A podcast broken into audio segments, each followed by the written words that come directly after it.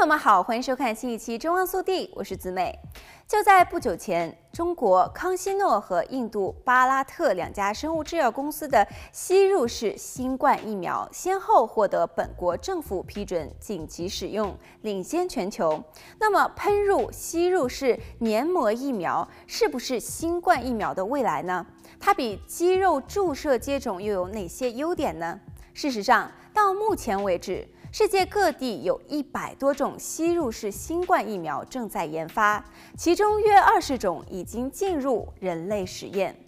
理论上讲，作用于鼻子、口腔黏膜的疫苗，或许能够将病毒拦截在入侵人体的第一道防线，激发先天性和适应性免疫反应，在病毒入侵点击杀。阻止病毒传播，防止感染，达到所谓杀菌免疫的效果。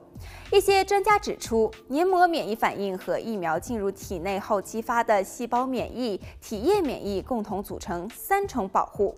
目前至少有九种黏膜疫苗被批准用于人类，其中八种疫苗口服，一种针对流感的鼻腔喷雾疫苗。那么，黏膜疫苗比肌肉注射疫苗好在哪里呢？自然杂志解释说，黏膜疫苗相对于肌肉注射的常规疫苗可能更好，主要原因是它能够在免疫第一线激发免疫反应，从而防止哪怕是轻微的症状，阻止传播。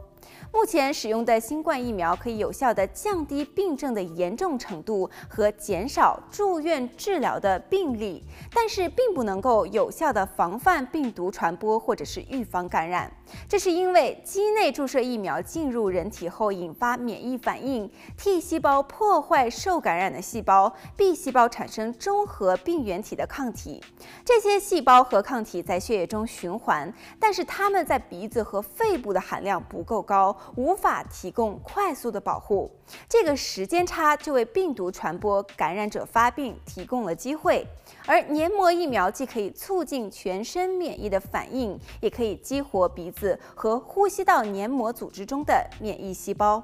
不过，通过鼻口接种疫苗获得消毒免疫成为主流之前，我们仍然需要不断地打加强剂。新冠病毒经过无数次的变异，免疫逃避能力已经足以削弱现有疫苗第一轮接种提供的保护。好，本期节目到这里就结束了，我们下期再见。